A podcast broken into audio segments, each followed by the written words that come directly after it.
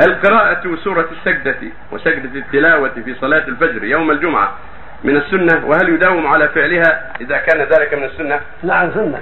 كل يقرأ في فجر الجمعة صلاة الإنسان من سجد السجدة وهذا سنة.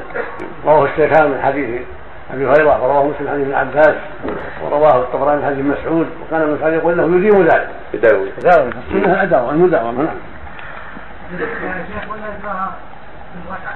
نعم. نعم. لا يدرى الانسان في الأولى أيوه. وهذا الانسان في الثاني لا لا يقطعها أيوه. مثل ما فعل النبي صلى الله عليه وسلم أيوه. يقرأ السورتين جميعا أيوه. هذا السنة